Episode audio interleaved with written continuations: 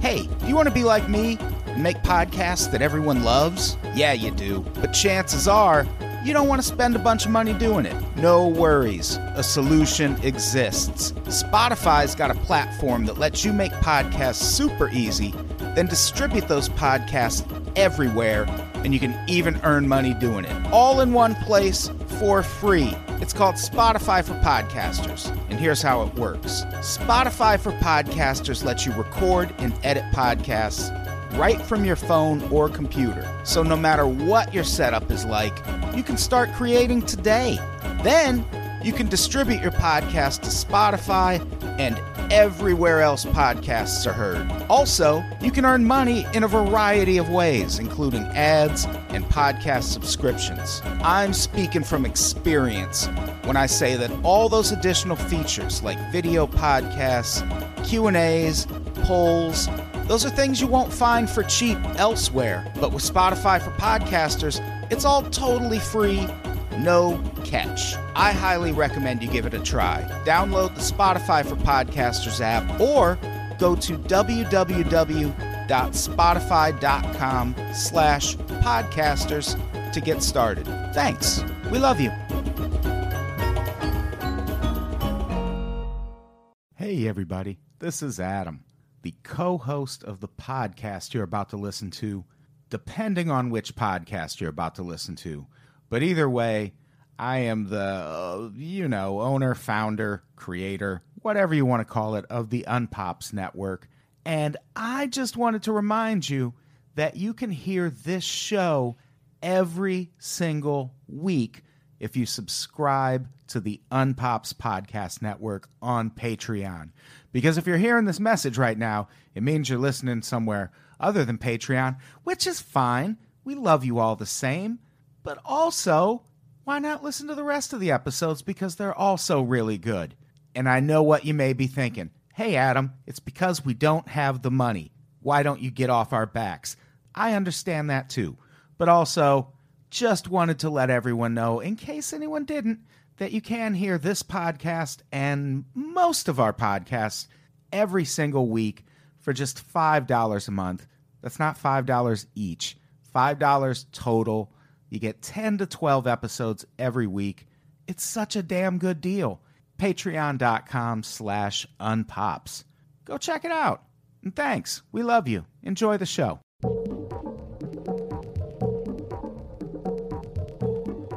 Welcome to the Pretty Scare with your hosts, Caitlin Cutt, Gary Martin, and Adam Todd Brown.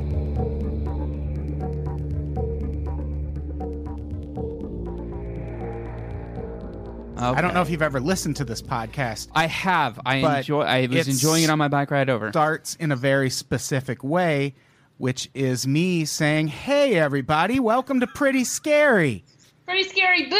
Pretty Scary Boo. Oh, oh, it was so scary. I was very scared. Adam, we scared someone this time. You We did. We I- scared Carrie into sounding like a man. yeah, Oh. yeah.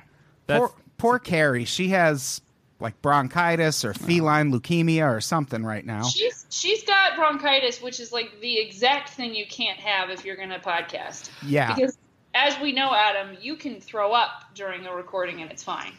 Uh, it's fine, so to speak. it's fine for the audience. I would say it's engaging for the audience. it was engaging for my co hosts when it happened, too. I don't think I've laughed that hard since. It was a particularly funny bout of food poisoning I had. Did you save the clip at all? I I think the the problem is I listened back to the clip and you could hear me throwing up in the room, but when you listen to it on the the clip, it's like you can't hear it at all. Aw.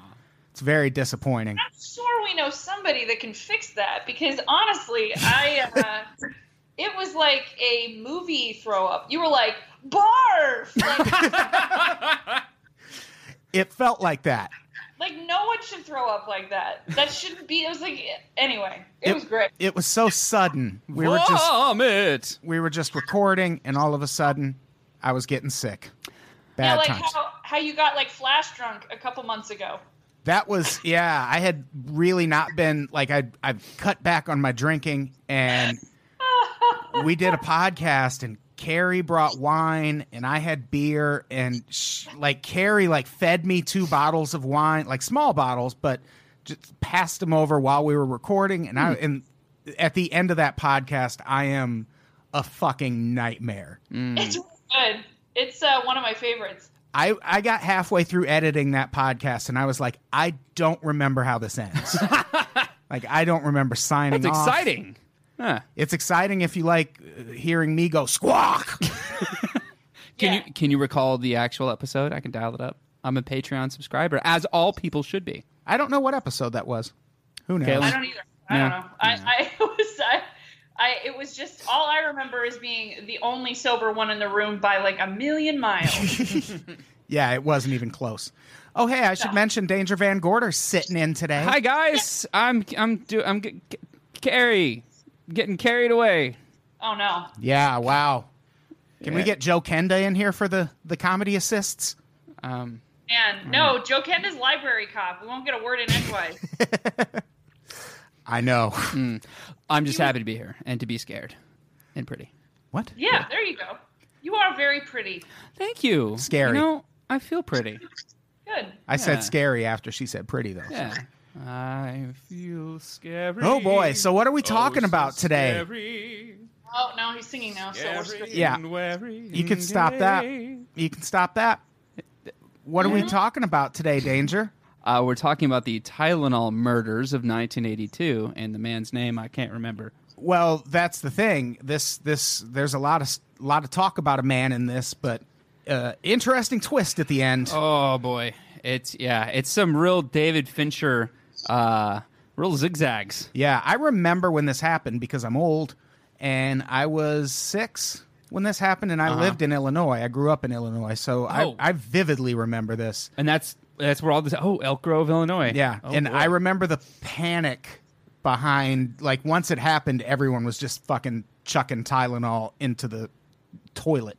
Why did I struggle to come up with the word toilet? Well, I mean, I don't know. It's confusing. you got pregnancy brain. That's what it is. I probably took some Secondhand pregnancy brain. cyanide laced Tylenol. I, I hope not, hope not. Also, because I'm gonna need to give you mouth to mouth, uh, and then that's gonna that's gonna end poorly for me too. let's have the dog try first. Oh, she's so cute. So, uh, does anyone else remember the Tylenol murders? No, this is before my time. Yeah. I, well, of course. I- I don't think either of you were even born yet, right? Uh, 85, baby. I don't know. I- I- yeah, Danger and I are like the same. Yeah, twinsies. yeah. Yeah. When's your what month is your birthday? June of 1985. Oh, July. We're real close. What? We are. Yeah. We're peers. We're equals. You and I. We've been through so much together. Let me tell you, like, we actually knew each other, like, in a different life, like, what, 10 Yeah. years ago? At least ten years ago. It Yeah. was weird because Danger came over to your house, Adam, after we were done recording Pretty Scary, and we just kind of stared at each other for a minute. like, okay, I What- know you. yeah, but I don't know how. What is what is what is this thing? And I have a really terrible memory to begin with, but it was there was still like these little like you know little little bells going off here and there, and like oh god, what what is? Look, uh, my bells are fantastic, sir. I Okay, mean, you were, I'm you're sorry. giving me some guff there. Yeah, and it, and it turns out that Caitlin knew me from the very limited Orange County rock and roll scene. Back when I dated musicians. Ah. yeah, Uh, before before you wised up. Yeah. Well, I mean, the guy I dated during all that was a good, he's a good guy. He's not a bad guy. Yeah, He- and, and, I, and you know what? I really like his music. Let's talk about the Tylenol murders. Sure. The the first death happened the morning of September 29th, 1982, and of course it's got to be a kid because we we got to kick the story off in the worst way possible. 12-year-old Mary Kellerman from Elk Oh, Mary. Grove Village, Illinois, complained about a sore throat and a runny nose, so her parents gave her one extra strength Tylenol capsule. Mary was dead by 7 a.m. That's harsh. That is extra strength like a motherfucker. Yeah, that is that is that that that's messed up. am I the only person that assumes Mary Kellerman was Irish? I don't know. I Matt, just, Matt at Caliban? Yeah, it sounds like a movie crime victim. yeah. Oh, little Mary Kellerman. She was taking some Tylenol and she never woke up. Someone Bruce Springsteen would write a song about Yeah. Mary. yeah. Mary Kellerman working at the, at the burger stand. We're, we're gonna have the burger stand across from the old quarry. By the And she Jersey had- Turnpike. Yeah. definitely had an abortion that she didn't want, but she had a life ahead of her and, it And- was calling to her, and- and so she kept going. And Bruce Springsteen's married, so he had to talk her Yeah, into well- it. Spring- Bruce Springsteen married a beauty, but you know, whatever. Mary was just all right. And that's the song. And Mary was just all right. yeah. that- That was actually a reference to a Springsteen song. Was it? Oh, I, sorry. Yeah. You're, bo- I don't know any references, Adam. You're both the I mean, same do- age, and you're the Do not- musician. yes, I know, but I don't Like- know any references. What does that mean? It it means it, it means I look. I I went into my bedroom in like 1996 knowing Star Wars, and I emerged. Uh, what is it? T- Ten years later, not knowing much more past that. So you're George Lucas? Oh oh man. Hey, I wish that guy. That guy's a stud. I wish too. Yeah. That The, could. poor, Uh, man's, the poor man's George Lucas on our podcast. Who knew Well, uh, this? it's really. lucky- So it turns out Mary's pill had highly, highly concentrated forms of potassium cyanide in it. Ouch. Yikes. And it killed poor Mary, but the same day. The same fucking. This is. I think the deaths are the craziest part of this story because they're so rapid fire. Uh, bad choice of words in our Eh. current current news cycle. I mean, it's it's cyanide, right? It's basically the poison that, like, if if it's stored somewhere, it's got the skull and crossbones on it. Its o- its only purpose is the ending of life. Right, it's what spies put in their mouth and chew on if they get caught. Right, they're Hail Hydra. Yeah. Yeah. And, and astronauts. What Oh yeah. is that? A, is that a real thing? yeah, Yeah. Oh, yeah. No, the suicide pill for astronauts are, is a real thing for sure. Oh, I would not be able to stop tonguing that. I'd just be like, oh boy, this thing's in there. I don't think you store it in your mouth, do you? No, they don't do. They just give it to you. Like, hey, this is. They don't even ask. Spies. No, they don't. Keep it in their mouths. They don't. I googled that recently because I was watching Contact for the hundredth time in my life, Ooh. and I was like, do they still do that? And yeah, they still do that. so these so these deaths these are the first these are the first things that happen there's no like people getting sick or there's no like wave of No. Ill, of illnesses Well, or that's how anything. It's just- cyanide works. It kills you really fast. And uh, there was the second person who died that same day was a postal worker named Adam Janis of Arlington Heights, Illinois. And at first they thought he had a heart attack, but that turned out to be cyanide poisoning. And this is where the deaths get really crazy. Adam's brother in law, or brother and sister in law, Stanley, 25, and Teresa, 19. Come on, Stanley. Of Lyle, Illinois? L I S L E? Probably. Yeah, like Lisley? Carlisle. Something like that. let's say lyle They rushed home, obviously, as one does when a family member dies suddenly, and they came down with throbbing headaches. So, guess what they did? They took Tylenol, and Did it then help? they fucking died. Which these are young people everyone who died in this is relatively young. I think the oldest victims were 35. Whoa. Yeah. Yeah. Stanley died that same day, the same day he showed up to his brother's death, and then Teresa died two days later. Oof, hard times for the janice family And over the next few days, three more deaths 35 year old Mary McFarland of Elmhurst, Illinois, 35 year old Paula Prince of Chicago, and 27 year old Mary Wiener. Come on, Mary. What are you doing? Wait, I don't. I don't get it. Her, la- her last name, it's Wiener, you know like the dog like the dog. yeah Like wiener dogs?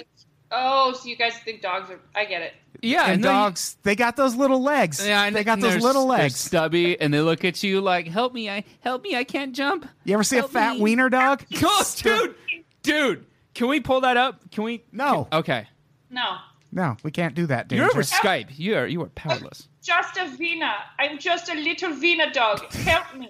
Help- oh, help me. Oh, please, please do the rest of the episode with uh, with the wiener- with the, with Salvino dog voice.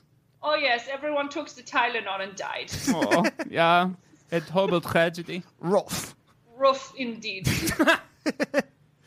So, in early October, investigators finally made the connection that all of these people died shortly after taking extra strength Tylenol. And each victim had taken a gel capsule. do either of you even remember those? I mean, they still make those for some medications. Is that like the squishy kind that you can basically squish with your fingers and then it'll Well, its most important feature to this story is that you can take it apart and put other shit in it and then put it back together. okay? And that's how this happened. This person uh, literally put cyanide inside the capsules. It's actually how I smuggle weed through the airport Oh. now. In teeny tiny Life Tylenol? hack. Well, no, it's a brilliant life hack because they have this stuff called valerian root, which they sell in any health food store. The best thing about it for this purpose is it smells like feet that were dipped in ass. like it's the worst, most pungent smell. But if you open the capsules and empty it out, it looks just like this type of weed. It's called keef, and it's uh, like a version of hash. And this stuff looks just like keef, but it's a slightly browner color, and keef is green. So you can empty out these valerian capsules and fill them with keef. And even if a person dumped them out and spread them out, the difference isn't enough that they would automatically go, oh, these are all different. What is this? And the smell of valerian root is so strong, they would never smell the weed. How big are these capsules? Yeah. Well, keef is like hash, so it's a really concentrated version of weed, so you don't have to smoke as much of it. But they're just regular capsules, but when you're talking weed, you can get like a couple grams at least into I don't know, maybe 15 or 20 capsules. And then you just empty them out when you get to where you're going. That's a lot of busy work. It is a ton of busy work, but it pays off if you want to smoke marijuana where you're going. Who does? Yeah, who doesn't? But also in LA, I think you can just take it through the airport. I don't think they give a shit. Yeah, they're they're too freaked out about too many other things, guys. They've got a lot going Uh-huh. on. Yeah. It took them literally 20 minutes to figure out what to do with my guitar because I just I just went to Nashville and their big giant X-ray scanner machine broke down and it was the only one big enough to fit my guitar through, and they just stared at it for 20 minutes and I'm like, my plane is starting to board right now, you monsters. What kind of gigantic Roger Rabbit guitar were you lugging around? It's it's a recording King resonator, it's steel, it's beautiful. My wife bought it for me on, when we got engaged. I You don't got a know. nice wife. Right? I think so. Yeah. Yeah, good job. Thank you. I'll Good pass it job, along. Danger. Thank you. So, like I said, uh, oh, I actually put in the notes. This is how I smuggle weed through the airport. Uh, so prior to night, the, one thing this did is pretty much any any safety mechanism you see on food now or medicine or any of that shit. Almost none of that existed before the Tylenol murders. Okay, so like the foil caps The that you, when you, when you foil- pop it open. The foil did not exist. The Tylenol murders are the reason pill bottles have that foil seal now. okay. Do you ever think about how all of this like all all of the safety measures around us come from either A murderers or B dumb people?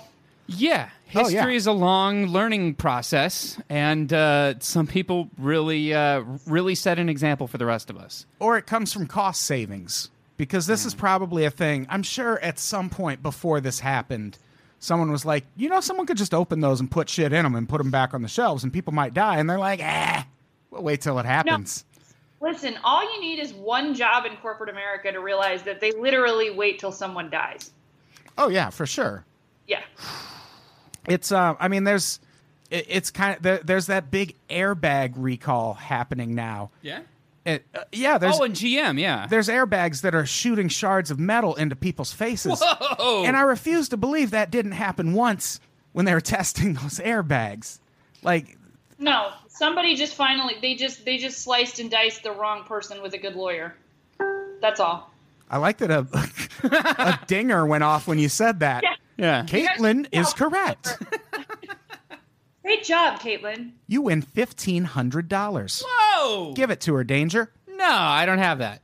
So, a massive recall of Tylenol happened, obviously, after this. Because it came out that, like, hey, these people took specifically this pill, this Tylenol extra strength pill. Like, they put out the brand name and everything. It- yeah, it was only extra strength Tylenol. Oof. And I think it all ended up being traced to one store. Okay. Also, Also keep in mind that and actually not to go on this too deeply, but mass shootings are a good example of once one person basically shows how to kill a bunch of people at once, there's always going to be someone who does it after them. That's just what happens. Yeah. Yeah. Like oh, there um yeah, ma- mass shootings are an example of that also. But there's um there was a rash of like this really specific kind of suicide in like the Philippines or not the Phil- um, but it, it was like yeah, like these teen kids all decided one day, hey, you know what? I'm gonna kill myself by hang or like one one of the popular kids was just like, nah, you know what? I'm sick of this. I'm gonna hang myself. Seriously, like that was it. Like it was just I want to get out of whatever chore that I was about to do, and then it just inspired this rash of copycats. Well, it's kind of what Heather's is about, also. Spoiler alert. Yeah. Is that a good? mo- I haven't seen that. What? Yeah. Yeah, I think we Yeah. talked about Heather's last time I was here. I still haven't seen it. He's no reference guy, remember? Oh yeah. He's our George Lucas, minus all the money. Yeah, and the charm. Is George Lucas charming? I don't know. Nope. I don't. I don't think so. No. So we have a s- Good we have a time. spade of murder. Very Let's specific talk murders. about one of the biggest tragedies of this whole thing, which is that before this happened, Tylenol owned 35% of the over the counter pain reliever market, and Wow. that dropped to 8% after the Whoa. Um, murders. Who was that 8% Um, that was still like, nope, nope, only Tylenol for me? I don't know. I mean, Bayer's owned by Germ- Listen, someone, okay, for sure. Because people do this shit. They're like, hey, you want some hot chocolate? Well, is it Swiss Miss? Because if it's not Swiss Miss, I'm not going to have any. And I only like the kind with the marshmallows. Those people are real. Yeah. I am kind of one of those people. one of them. Yeah, I could tell. Yeah. I could tell. You're Yeah. the George Lucas here. I trust me, I'm not surprised. I just, you know, you, you you get a you get a product that works for you, and you want to stick with it. Also, availability plays into these things. You know, ma- this was the '80s; it was basically the Wild West. They're loyal to you. You should be loyal to them. That's Mm, wouldn't put it that for way. sure. So, but here's the thing: Tylenol actually managed to earn the public's trust back pretty quickly, mostly because they recalled everything right away and immediately went into how can we prevent this, and that's when the, the Huh. tamper-proof packaging happened. But the thing is, it wasn't just that. There was like, if you open a bottle of Snapple or any glass thing with a metal lid, and that that Yeah. metal lid pops, that shit didn't exist before this. Oh. none of that shit. It was the wild fucking west for product packaging because you could just open shit and no one would know. Is this was this the same era when people were concerned about like razor blades and candy bars? Yeah, yeah, kind of. yeah. Like, yeah, that started all of this. Like, this is when people started leaving like razor blades in playgrounds too. Same time. Like, Yeah. people just started doing weird, creepy shit to kids, basically. and I mean, it all seems like a, a desperate way of a society to say, without actually directly saying it, that we don't trust products and we don't trust companies. You know, why are you selling us these things? What are you trying to do? What are, what are you trying to get over on us? Yeah. What one thing I always point to when it comes to stories like this is uh, Ronald Reagan because he's a fucking monster. But this is another thing like you didn't he- I mean stories like this happened before the 80s, but shit like this really spiked in the 80s and it all goes back to Reagan shutting down m- mental health facilities Oh. which he did nationwide. And I mean, he did it in California first, then he did it here. And that's when you started mass shootings fucking started in the 80s, all the going postal shit. And this too. This, like, there were so many, like, weird poisonings and people, like the razor blade shit. okay, hold on. Now, I agree with you. I think some of it has to do with the mental health thing. But in 1980, we also saw our first 24 hour news channel. Yeah. And- Ah. I think that while you're not wrong, I also believe that 24 hour news cycles, if you even can call them a cycle, have way more to do with the duplication of this kind of mayhem than anything else, period. Right. but even then, like, a. A normal person doesn't watch a 24 hour news cycle and go, I want to replicate that. But Just they weren't but they weren't getting those ideas and they weren't being publicized is the other thing. Like a bunch of creepy shit went went down in small towns. It's just that nobody told anyone else about it. yeah, that's true. So I mean, I, I'm not saying you're wrong. I'm just saying that I mean, you're right. There are crazy people that are like, "Oh, I need to kill President, you know, Reagan because Jodie Foster told me to." Like, I, I, I hear you on that, but at the same time, I think that a lot of it comes like the the the the work that the Tylenol Corporation did moving forward had more to do with the fact that they knew that these these acts would be replicated simply because people would know about them. And it's the kind of thing of like, hey, you know what? Our competitors are ready to take advantage of our reduced market share. W- Like it's way easier with like a with like a a, a- a pain relief thing to just say, hey, you know what? I'm going to opt for Bayer instead, you know, because it's like an eight dollar kind of thing. It's it's not like with the uh, with the a car. Like if a car comes out and it's got like you know insane uh, shrapnel airbags, that's a harder thing to replace, you know, Yeah. because that's that's tens of thousands of dollars which people might not have. So let's talk about the investigation that went into the Tylenol murders. It was a confusing case. Johnson and Johnson determined right away that the poisoning happened after the pills left the factory because why wouldn't they determine that? That sounds real beneficial to their perspective to say that it didn't happen on their turf. Yeah. I mean, obviously.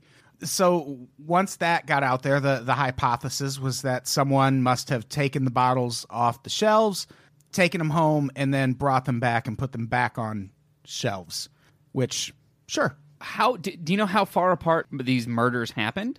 Th- Well, they all happened like within a few days. I'm sorry, um, like physically, like is it the kind of thing where it, uh, something at a dis- it can only come from a distribution plant, or, or is it kind Well, they were all in the Chicago area. All those.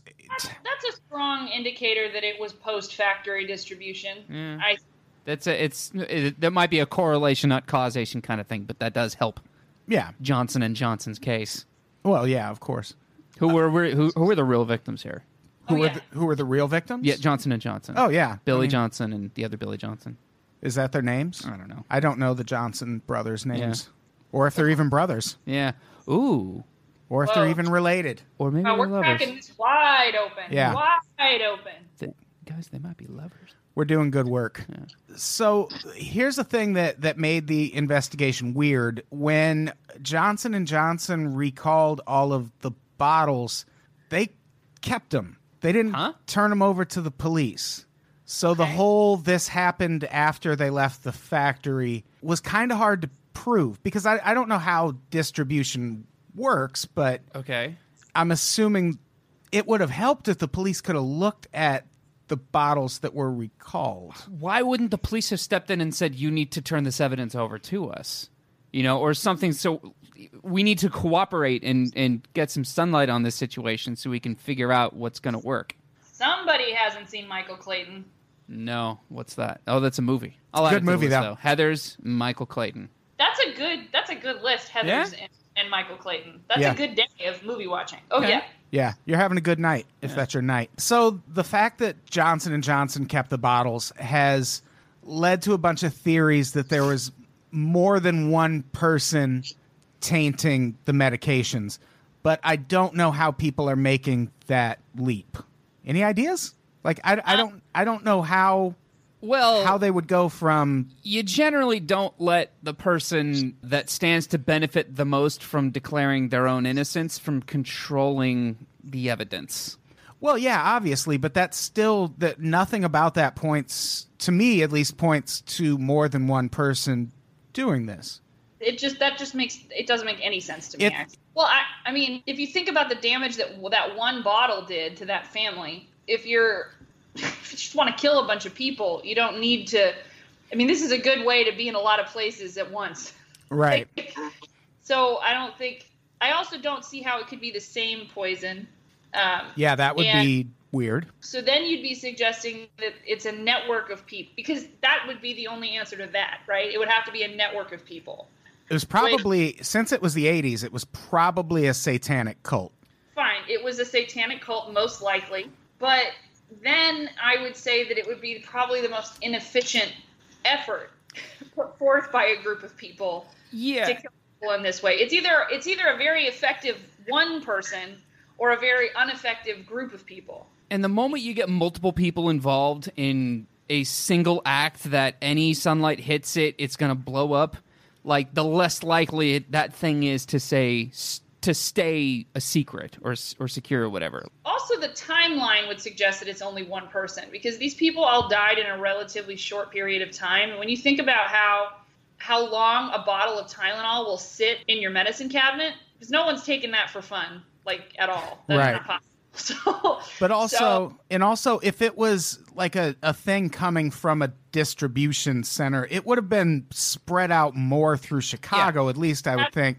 that's why I do think it's one person. Yeah. And I, I I do think it was post distribution And center. and to your point about people letting Tylenol sit, when you buy it, it's usually because you need it like right in that moment. So Right. I think definitely more people would have died if there were more people involved. I, I don't know. I mean, I yes, and I mean, if people buy things for. I mean, I don't know. There are doomsday preppers out there that probably have cases and cases of this shit somewhere. But anyway, just putting it. I don't know. I don't know. How crazy would it be if the fucking apocalypse hits and you're safe in your bunker and then you come down with a headache and you take your 1982 extra strength Tylenol and die of cyanide poisoning in your bunker? But that was time now. there was finally time. No, good. I think it's good because you know I always think about how annoying doomsday preppers are, and it, I would be so bummed out if that's like the gene pool that keeps us alive as a species. Yeah. Gross.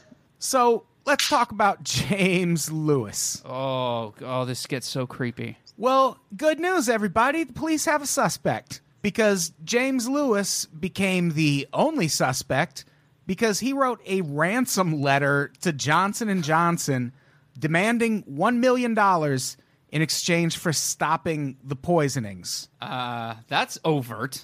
Yeah, which that that's a bold move.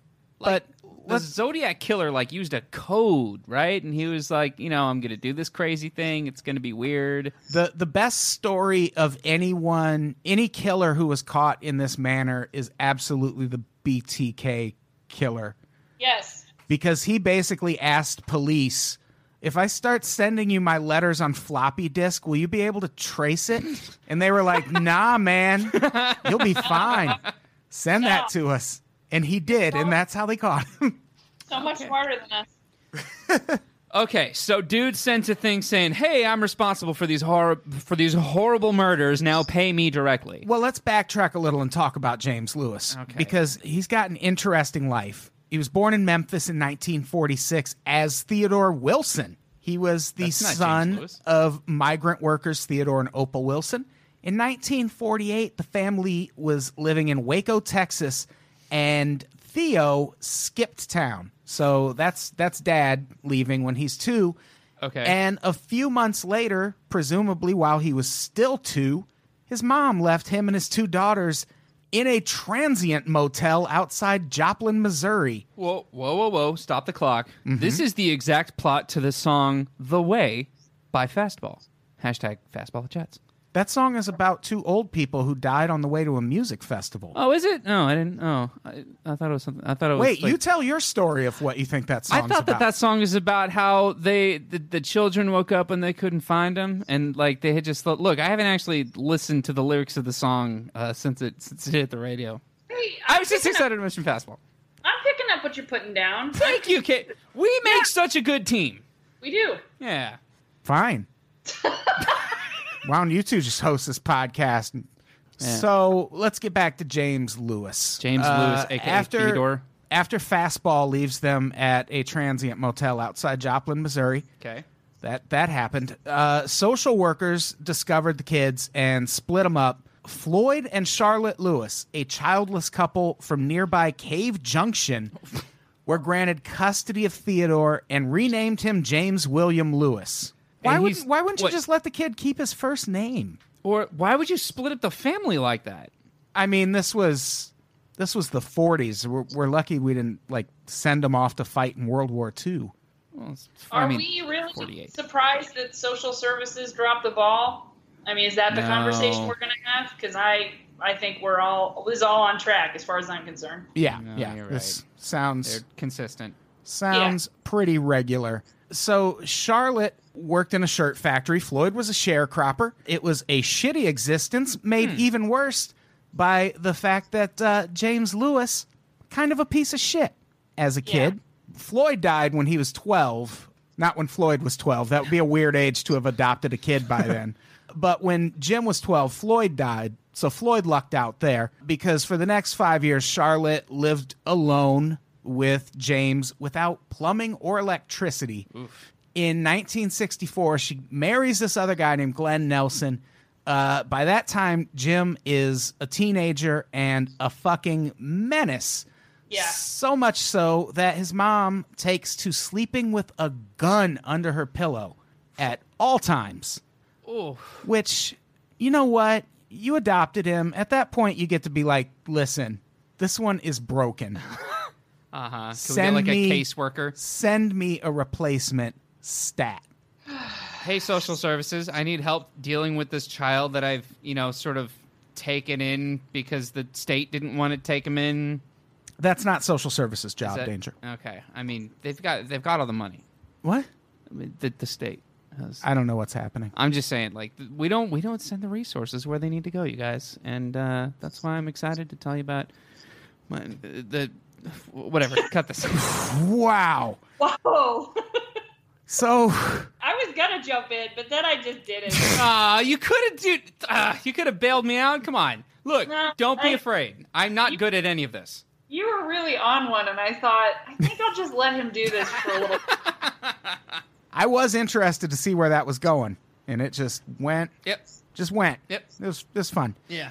So, a couple more highlights about this idiot's life. In- when he was 19, he chased his mother with an axe. Whoa. and was charged with assaulting his stepfather, breaking several ribs in a beating. In 66, he overdosed and was committed to a Missouri State mental hospital with a diagnosis of catatonic schizophrenia. So he would have been 18 here. Yeah. yeah. He's Michael Myers. Yeah, kind of. Uh, Because catatonic schizophrenia, that's a Michael Myers situation. Right. But somehow he pulled out of that to oh, this is the best part of the catatonic schizophrenia and suicide thing. He later explained that the suicide attempt and all of his fights with his parents were just an elaborate plan hatched by the entire family so he could avoid the Vietnam draft, huh. Yeah. People are always honest about that kind of thing. which Why would he lie? good plan Little, kept him out of the draft. little elaborate, little ornate. Yeah, he could have just pissed on himself or something, right? I mean, Go down there high. It was well, then you get arrested. I don't know. I, I would do that to keep my son out of the draft. Yeah, absolutely. Would you I chase mean- him around with an axe and, and break his ribs? no, I would just calmly explain how I'm going to tell the cops that he did. And the reason why is because I don't want you to fight this forever war. I want you to just you just go ahead, just hang out in an institution. It will not be as bad. I will mail you cookies. Love, mom. Yeah, I I, th- I think I would have opted for that. Huh. That's not what happened. No, Right. of course not. L- let's carry on. He uh he gets married at one point to a woman named Hey. Leanne Miller. Good for him. They have a daughter, Tori really Ann. quick, really quick. This is just I just got to say this. If you're listening to this podcast and you're single, let's be honest. A lot of people who listen to this podcast are single. Oh sure. This is great news because I tell everybody and no one listens. There's someone for everyone. Mm. Mm-hmm. Yep. I'm just saying. But ladies, don't settle for Michael Myers type.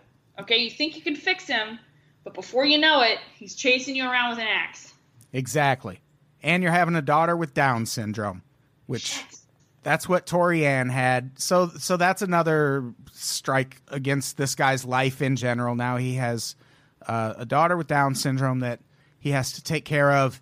Uh, Maybe the way to say it is he's the worst person to have a daughter with Down syndrome. Right, because Yeah. he's got schizophrenia. right. like this is this is the worst case scenario for the girl that didn't ask to be here. So Yeah. Uh-huh. right. that sucks. so they they end up opening he and the wife open a business which again lewis and lewis business you're married just call it fucking lewis tax service or whatever I mean, the Johnson and Johnson, a family corporation. i don't get it uh, but lewis and lewis business tax service Yeah, nailed it. and uh, it, they open this in a rundown part of kansas city i don't know why that matters It's uh, look, it's due for an upswing. That part of Kansas. it's still due i've been there sorry kansas city you're a great town It's i don't know overdue. why i did that But it is true. You could still use some revitalizing. So one day, an elderly man named Raymond West shows up just kind of as a client, but becomes a family friend. In 1975, they end up moving close to Raymond West. On Monday, July 24th, 1978, West is reported missing. Oh. On No. on that Wednesday, police returned to West's home and saw a note stuck on the still locked front door, written on Lewis and Lewis letterhead. Uh, Master criminal here. And it reads Ray is out of town until Thursday. For further information, call Jim. Oh my god. there's an expiration date on that action. People are gonna eventually get concerned. Yeah. Why why do you cuz I feel like everyone already knows where this is going. Right. Let me put my name on this missing person case. And so the police see this and they immediately kick in the door. But James Lewis had a plan because there's another note that says, please don't disturb until after one. Sleeping late, Raymond. Okay, so there's a note on the front door says Ray's out of town. Don't Yes. worry about it. And then there's another note on the inside saying, "Hey, it's Ray and I'm Raymond and I'm I'm sleepy. Leave me alone." Right. Because people were expected to see that note and then proceed anyway. Yep. Okay, these are some rude people in uh, in Kansas City, just barging through notes. And family members were quick to point out that Raymond never signed notes as Raymond. He would sign checks and business documents, but otherwise he always went by Ray. And this is the detail that really confuses me. Okay. we go from that. He only signed his name as Ray, so the family members concerned. So here is the the detail that really uh, is confusing to me. They go to the house, they find these two notes. The family is like, "Hey, he probably didn't sign that." 21 days later, they find Raymond West's body in the attic of the house. Uh, it took you 3 weeks to go, "Let's check the attic. Maybe he's in the attic." yeah, there's more to this house than just these front rooms and these notes. I- I, I need to know what transpired in those 21 days and what happened on that 21st day that finally prompted them to check the attic. Oh, the smell. Mm. It'll be. It'll always be the smell. That just means that they were lazy, and they're like, "All right, well, he'll he'll turn up at some point." The smell would have been there like a week late earlier than that. Yeah, But which kind kind of leads me to believe they just like I don't know. That's a weird detail. What? you know what this is like kind of reminding me of is Robert Durst Oh yeah, yeah, when he went to Texas and then he dismantled his landlord. yeah. Because this uh, when they found the Raymond West upstairs, both legs had been severed at the hip joint. Ugh. The right leg was laying near his head on the right side. The other was rested further down on the left. Both feet had black socks on. What kind of weirdo leaves their socks on when they're getting murdered? Not me. And not Jimmy Buffett. Certainly not me. I don't even like to get murdered with the lights on. Um, it's a very, it's a very vulnerable feeling. Yep. That was a really funny joke. Uh, Thank you, Danger. I love that. Okay, so presumably, Lewis and Lewis financial crime people chopped this person up and then got bored and left. It seems that way. And Okay. so here's the thing the when caitlin says this is reminiscent of robert durst that's because this guy gets off Oh. Yeah. Wait. Okay. the when it, it go- oh i should before i get to him getting off for this the police also found a $5000 check drawn on west's account dated july 23rd the day he went missing uh, written to james lewis so that's if nothing else that's a lot of circumstantial evidence and you can presume if he dismembered the body there might be some physical evidence but oh, also they found white rope, a black attaché case with papers bearing West's name, a trash bag, and a bundle of Raymond West checks in Lewis's car. So obviously he gets arrested. They charge him with capital murder. so that magic eight ball says signs point to yes. Right. Okay. But then a Yeah. few days later, the trial gets or the case gets dismissed. A few days later? Uh, well, oh no, I'm sorry. A few days before the October 79 trial date, the case was dismissed. because his lawyer successfully argued that police had no probable cause to arrest Lewis the first time, and they also forgot to read him his Miranda rights. So every piece of evidence they had was deemed inadmissible, and he got off. Well, maybe that helps sort of shed a little bit more light on that 21 day gap because Yeah. they, they might just not have had probable cause to enter the home.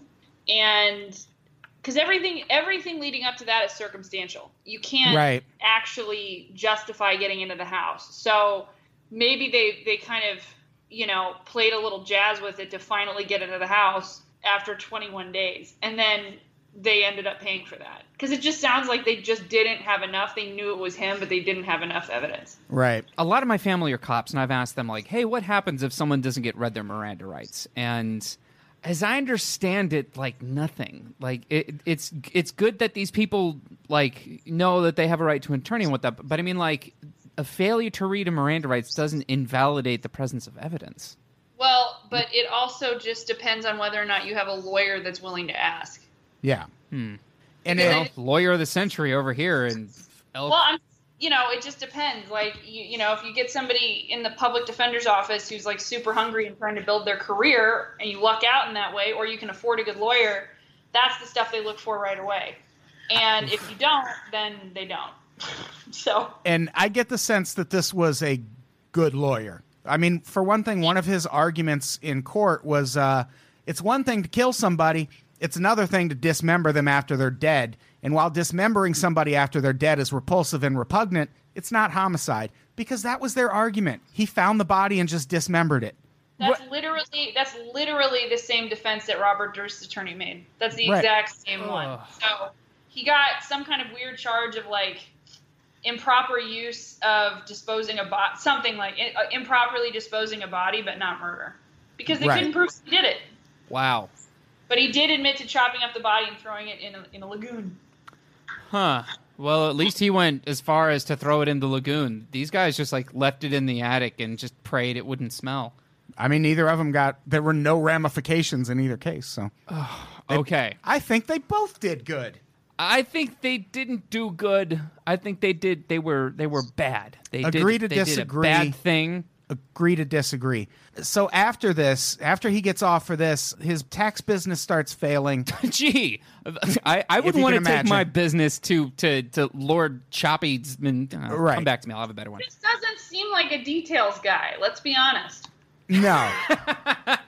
no, he he's definitely a very high-level thinker that doesn't do the low-level thinking that is supposed to lead to that. It's just the grand plan and everything else will fall into line and apparently it does because uh, That's why that's why me and Adam have CPAs that we reach out to once tax season rolls around because that is not my jam. Nope, no, no, no. Wait, do people do their own taxes? I certainly don't. God no, not me. No, hell no. I got a a guy. I got I got a guy, and he has a drawer I full of got, a, I candy. got a really beautiful woman actually, like this Ooh. real hot lady. It's great. She when I show people pictures of my tax lady, they're like, "Are you serious?" I'm like, "Yes." I mean, you She's, got you got one on your phone. Anything you can show us here on during the show? yeah, she's um she's in her wedding dress. I'll send it your way. Wow, that that gets that- Even better. That added a, a, a whole level of creepiness. Caitlin, you just know what I'm into, and I really appreciate it. What did I say earlier? I'm always on your team. Yeah, I, I just really, really dig that. So, this guy, his tax business starts failing. He starts committing all these crimes. The police catch up to him in Kansas City. So, he and the wife hightail it to Chicago.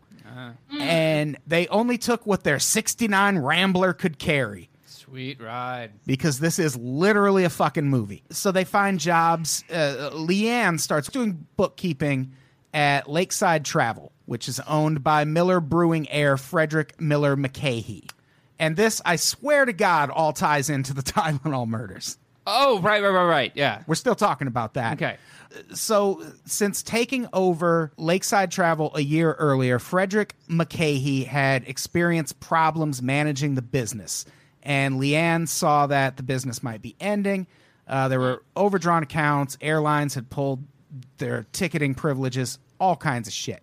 So, before she quit her job in the spring of 82, Leanne stamped a stack of blank envelopes with postage from a Pitney Bowes meter. What does that mean? Pitney Bowes? Oh, that's just a company. Oh, hmm, Yeah, yeah. yeah. They made business machines. got it. And the postmark said April 15th, 1982. The following Friday, Lakeside Travel went belly up. They issued 18 final paychecks, including Leanne's, for $511.33. All the checks bounced. Boo. The Lewises had cashed Leanne's check at a nearby currency exchange on July, July 27, 1982. The currency exchange sued them to recover the funds. The exchanges that that does seem extreme, Huh. but yeah. yeah.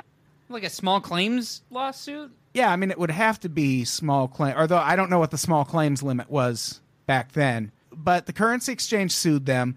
The exchange's attorney recalled the couple's agitated demeanor during a subsequent visit to his office. This is a quote. Give him a break. I'd be yeah s- yeah i mean your your company uh, paid like anyone's gonna be a little like they, they didn't do anything they were just trying to cash their paycheck Right. and now they're getting sued so obviously they're gonna be a little agitated I'm just saying. yeah. But th this is Anthony Fornell, who was the currency exchange's attorney. They appeared to be more upset than anybody else. They were very adamant in their position that they didn't owe the money, that they had worked for it, and that McKahee was a crook and should be made to pay. I mean, it's that's not wrong.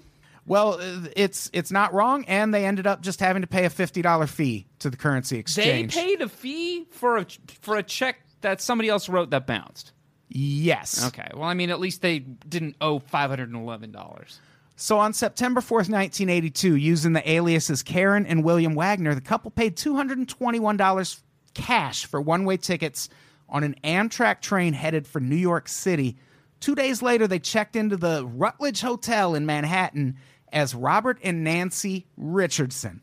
a Really good like, sign. really like that alliteration that they're like, we're we're gonna one of us is gonna have the two two letters that are the same. William Wagner, Robert Richardson. I'm just saying. Once you get into the land of changing names, someone's gonna die. Right. But on September 29th, the first Tylenol victim died. James Lewis was in New York. So this, uh, I'm sure, what? all seemed like it was building up to James Lewis having done this. But no, James Lewis was just in New York and decided after seeing the coverage, hey, that's a thing I can capitalize on. And he started planning ways to do that. Right, here's a corpse I can dismember. Okay, so bottom line, so far we know James not a businessman. Not a good one. No, the money is always flowing away from him Right. because this whole I can capitalize on murder by saying it's me. I don't know. Mm, Yeah, it might not work out. Also, who hears, hey, a bunch of people have died. You know what? I'm going to take responsibility for that. Right. And turn that to my advantage. But he didn't take responsibility for it. He was trying to get revenge on his wife's ex boss, I mean, that, oh, okay. The guy that's still that- taking advantage of the situation. the guy that wrote him Yikes. a $500 check that bounced. This guy decides, hey, I'll pin a series of murders on him. Of insane, high profile child murders. That'll get him. I mean, it's a little imbalanced, if we're being honest. This is where the envelopes the wife had stamped come into account because he used those envelopes as well as McCaney's bank account number, which they had from the check that he had written, and wrote this letter to Johnson and Johnson. Gentlemen, as you can see, it is easy to place cyanide, both potassium and sodium, into capsules sitting on store shelves. And since the cyanide is inside the gelatin, it is easy to get buyers to swallow the bitter pill. Another beauty is that cyanide operates quickly. It takes so very little, and there will be no time to take countermeasures. If you don't mind the publicity of these little capsules, then do nothing. So far, I've spent less than $50, and it takes me less than 10 minutes per bottle. If you want to stop the killing, then wire $1 million to bank account number 8449597 at Continental Illinois Bank, Chicago, Illinois. Do not attempt to involve the FBI or local Chicago authorities with this letter. A couple of phone calls by me will undo anything you can possibly do.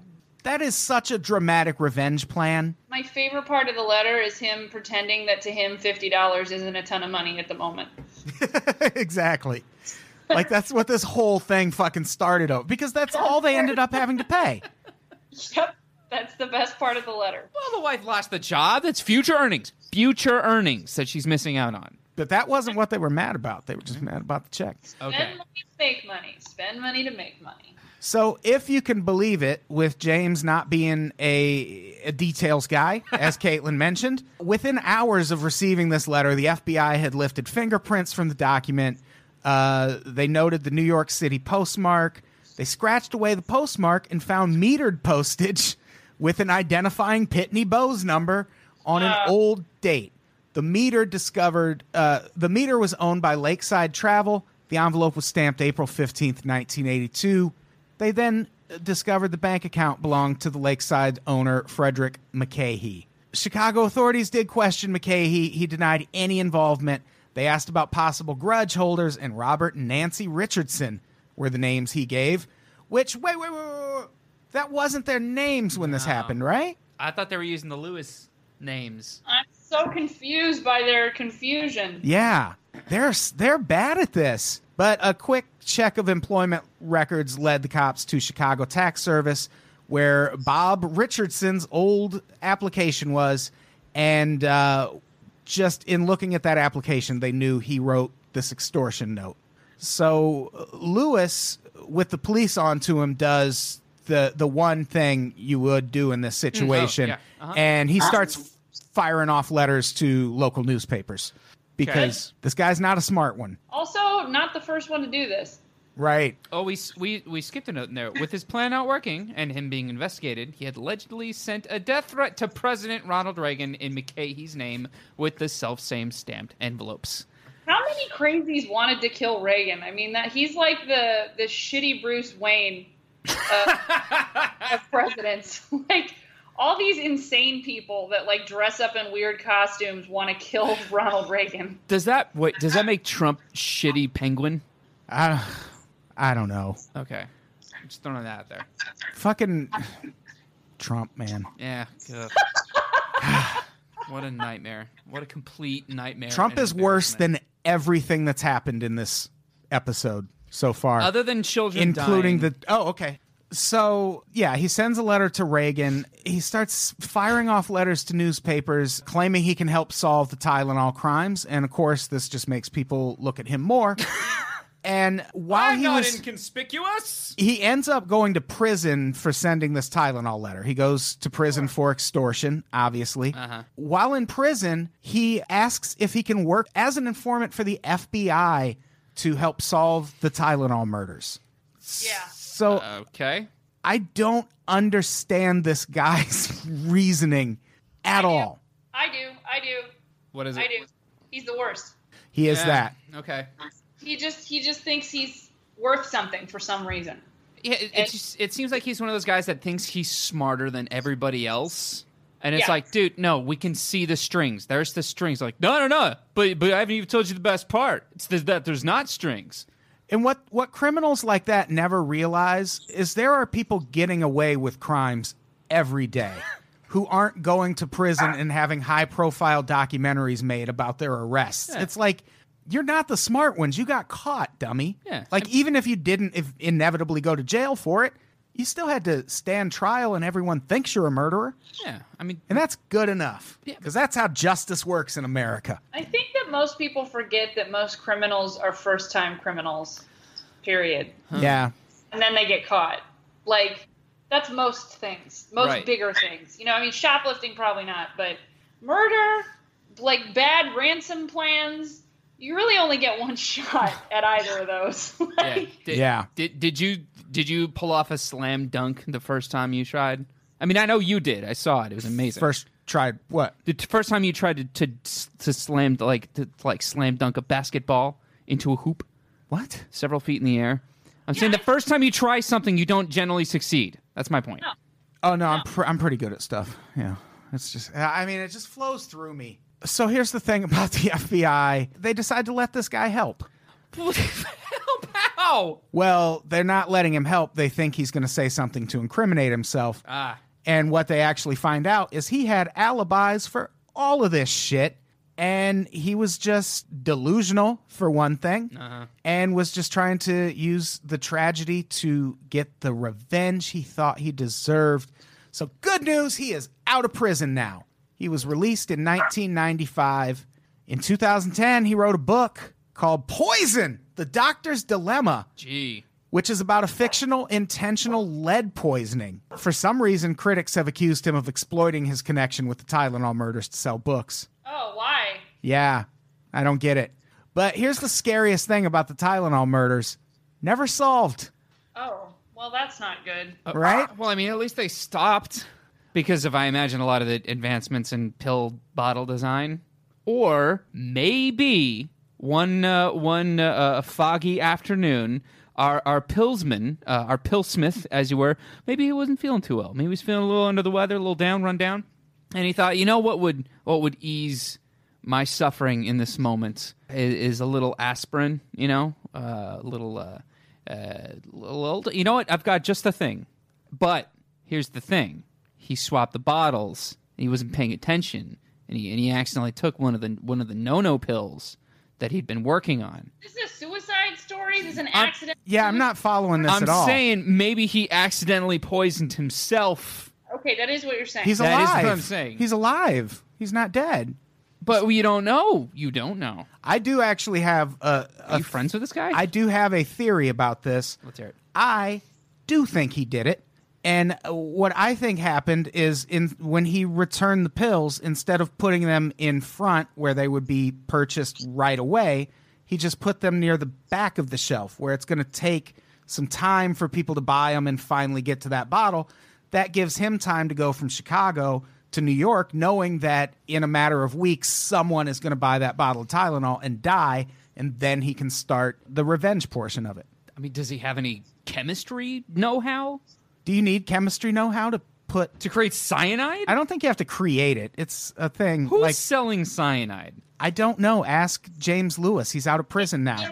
the 80s. Everybody could get anything in yeah. the 80s. Right. Yeah, Amazon. That's right. The CIA was selling cyanide in poor neighborhoods in Los Angeles in the '80s. No, that was that was crack. That was crack cocaine. Agree to disagree again, Danger. Jesus. Hmm. I mean, crack cocaine. It's poison. Absolutely. That is no You know, good. Adam, you're going to get all of us audited. ideally, yeah. I'm trying. I'm a I'm a plant for the IRS. Wow. I just go out and try to get people audited. Hey, so that's the Tylenol murders. We still have Uh. no idea what happened. The killer has never been brought to justice, unless it was James Lewis, in which case the not killer enough has never justice. been brought to justice, and he pulled off a amazing crime. But I think that like if s- if someone thought it out that much and then committed the rest of their life to being complete boneheads, I don't know. It just doesn't add up. Like I don't think people have flashes of genius like that amidst just a lifetime of royally screwing up. Well, I I, mean, I think that the possibility is that somebody else did this and then killed themselves. Occam's razor, baby. I'm- That's that's kind of what I think. I You- think that. Well, here's why I think that. go on, and then I'll yell at Danger. My guess is that they didn't plan on killing kids. That's what I think. I, I, I think that if you're stuffing things in Tylenol bottles, you're still imagining adults.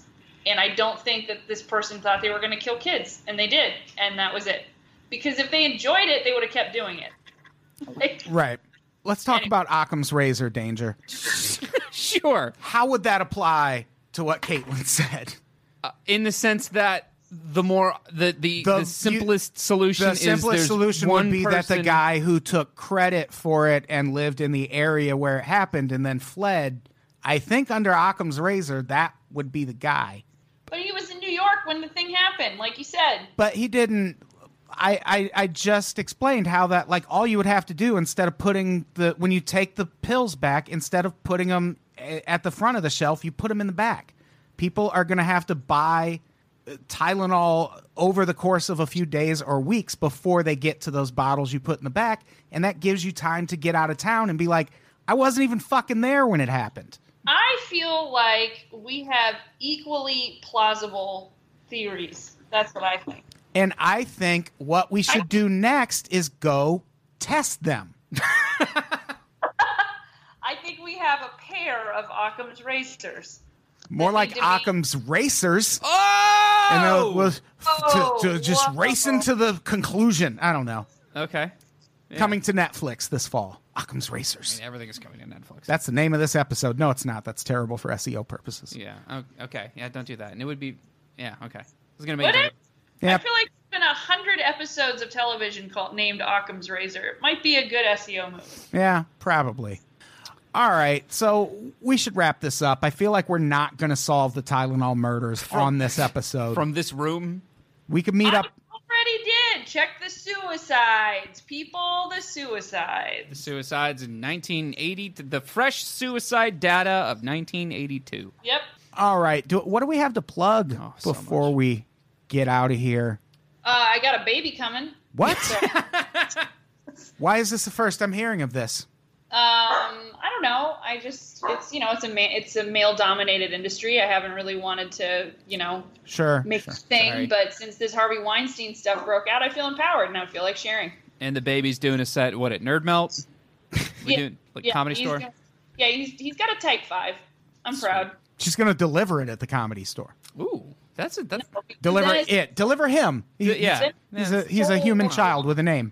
to the store, and I can't let that happen. Maybe the improv. I feel like the improv is a little clean. Uh, uh, what else do we have to? Uh, we have a live podcast October 28th at the Hollywood Hotel. That should be cool. That- Oh, I'm so jealous. It's going to be so much fun. It's also a Halloween party, so wear a costume. We're going to be giving out prizes. Connor McSpadden and Keith Carey and Travis Clark and Chet Wild are going to be telling jokes. Hey, straight wait straight white male comedy hour before the live podcast with me, Jeff, Quincy, and Carrie. Oh, come to that. Mm-hmm. that and uh, should be excellent. also, I will. Nope, this will already be up by then, so never mind. Okay. What about you, Danger? Uh, well, I mean, everybody should go to the live taping on the 28th because it's going to be amazing, and there will be a costume function. Uh, but everybody the night before on the 27th needs to come to the Nerd Rockers Ball at the Angel City Brewery. Starts at seven o'clock. We've got Adam Todd Brown being the, I think, the only straight, straight white guy uh, on there. We've got. Uh, yeah. And thank you. We got Tamer Katan, uh, Keith Carey, Riley Silverman, and Vanessa Gritton telling jokes.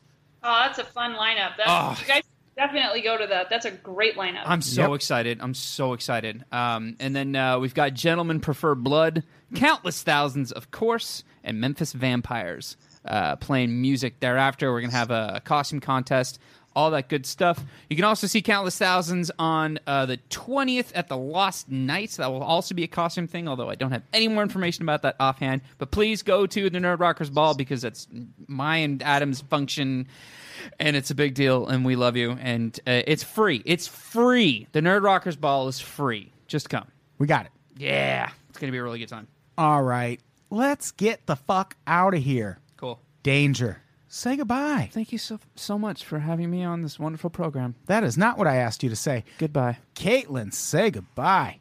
Goodbye. Goodbye, everybody. We love you. enjoy your baby